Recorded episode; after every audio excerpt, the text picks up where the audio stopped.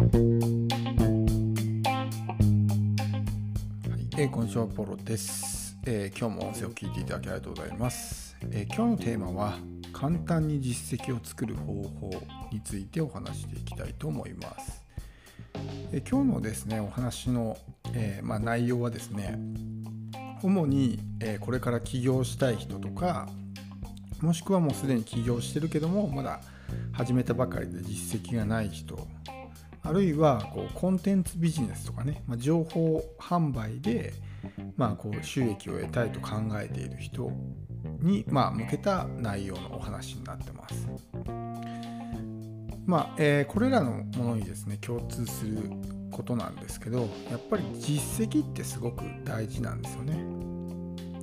こう何か商品を売る時に実績があるのとないのとではやっぱり全然その売り上げというか変わってくるんですよね。買う側の立場にしてみたらやっぱりですねこう実績がある人の方が、まあ、安心感があるというかもうすでにですねこう自分とある程度信頼構築ができているお客さんであればですねそういう実績とかを見せなくても、ま、買ってくれたりっていうことはあると思うんですけど基本的にこうインターネットで、まあ、商品を販売する場合ですねこう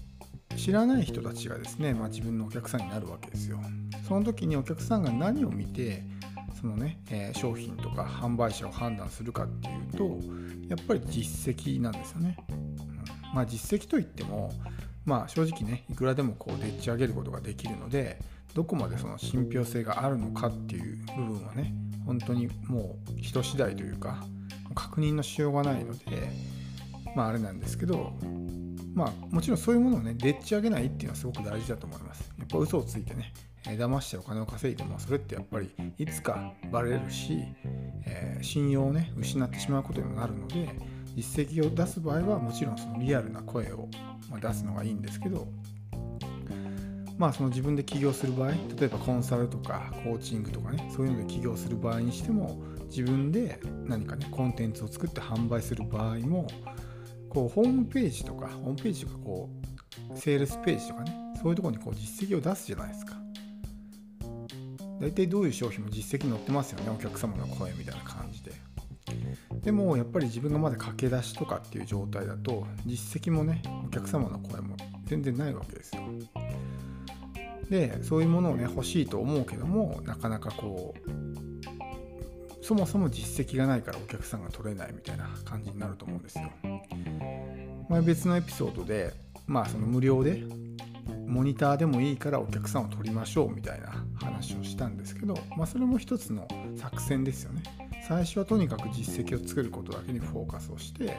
利益度外視で、まあ、無料でそのサービスとかを提供すると。でモニターになってもらってその人たちを、まあ、お客様の声として利用するっていうのが一つの戦略なんですけど今日はねまた別のその、えー、まあ、実績の作り方についてお話していくんですけどもその何がですね一番大きな障壁となっているかをまず考えてほしいんですよ。お客さんを取りたいけども取れないその理由は何かっていうことをちょっと考えてほしいんですよね。おそらく相手が自分のことをよく知らないっていうのが一番の原まあ、インターネット上でそういう何かね、えー、まあ、自分の商品を売るとか自分のサービスをね売るとかっていうことをする場合基本的にお客さんは自分のことを知らないですよね。そういう人に対して仮にこう無料でやりますって言ったとしてもまあちょっとねあのなかなかそれでも来てくれないっていう人は多いと思うんですよ。そうするとなかなかこう難しい実績を作るのがっていうふうに思うと思うんですけどまあ発想の転換というかまああの当たり前なんだけども意外に盲点となっていることがあるんですよ。それは何かっていうとまず最初にこう自分のですね知り合いとか友達とかそういう人にクライアントになってもらうんですよね。それ何がいいかっていうと相手はもうすでに自分のことを知ってるじゃないですか。だからそういう何て言うんですか最初の一番高いハードルをもうすでに超えてきてるわけですよ。一番高いハードルってやっぱ信用ですよね。よく知らない人っていうその壁があまりにも大きすぎるわけですよだからあなたがもしね素晴らしい商品を持っていたとしてもそれがね信じてもらえないんですよやっぱ信用がないからこれはすごくいい商品ですよって言ったとしても相手はねやっぱり自分のことを知らないからまあ嘘じゃないのみたいな感じで思われてしまうんですよねでも自分の知り合いとかはもうすでに自分のことをよく知ってるからそういうふうに言えばですねおそらく話も聞いてくれるし信じてくれると思うんですよ。まあ、あのコーチングコンサルティングとかねそういうものにおいてもまずはオフラインから始めてこう実績を作るっていうのがね鉄則と、ま、いうふうに言われてますけどもそれはまあ情報販売とかねコンテンツビジネスでも同じことが言えると思うんですよ。特にこのまあ今コロナですごくですねこう収入に困ってる人ってたくさんいるじゃないですかおそらくあなたの身の回りにもそういうね友達とか知り合いが絶対にいると思うんですよ今は困ってなくてもやっぱりお金の不安があるから何かねそういう副収入を得たいっていう、まあえー、願望を持っている人って絶対いるんですよね。そういう人たちにじゃあお金の稼ぎ方を教えますみたいな感じでね、えー、まあ、教えてあげるんですよね。例えばあなたがすでにねインターネットで5000円でも1万円でもいいですけど稼いだ実績があるんだったらじゃあもうそのノウハウを教えますよって言って彼らに、まノウハウを教えるわけですよ。で彼らが実際にそれをま試して結果が出たらもう一つの実績になるじゃないですか。そうするとそれをまあお客様の声として利用することもできますよね。それは別に嘘でもないし桜でもないわけですよ。最初からね友達にそういうね嘘の供述を要求して書いてもらったんだったらそれは良くないですけど実際に試してもらって本当に成果が出たんだったらそれは何もねあのインチキでも何でもないんですよね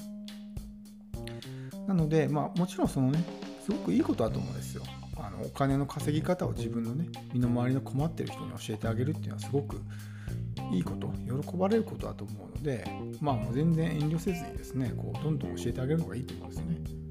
まあ、個人的には無料じゃなくて数千円でも取った方がいいと思うんですよね。うん、無料でやるとあんまり真剣にやらない人が多いんでやっぱある程度痛みをね追ってもらった方が本人もま本気度が増してくるんで